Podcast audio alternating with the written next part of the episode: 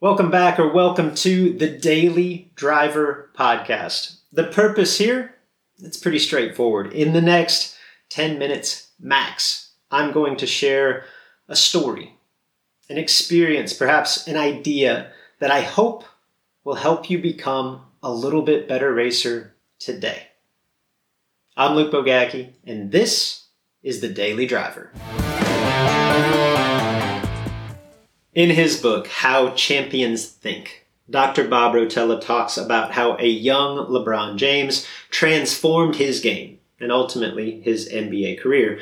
When LeBron came into the league, he was always a physical freak, right? Just menacing physical ability. What he lacked was touch, particularly on his outside shot. In his rookie season, LeBron James was not a great three point shooter.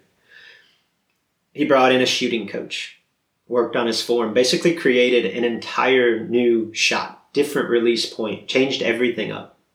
And then, with that form in place, he put in the work. A thousand shots a day minimum for an entire offseason using that form. The idea, as Rotella explained it, train it and trust it. Because ultimately, things like shooting a basketball, putting a golf ball, and yes, hitting the tree. They're similar.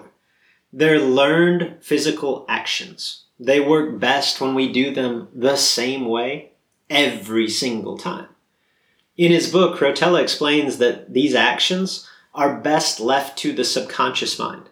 That in fact, the more that we think about what we're doing in the moment, the clunkier our actions become.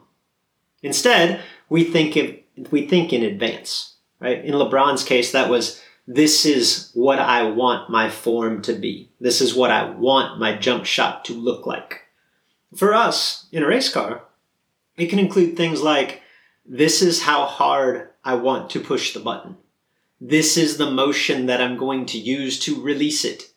This is what I'm looking at on the tree once I stage. This is what I'm thinking about as I stage. And on and on.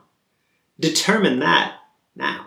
Experiment with different approaches on the practice tree and then ultimately commit to the way that you want to do it, to the way that feels the most comfortable, that works the best for you.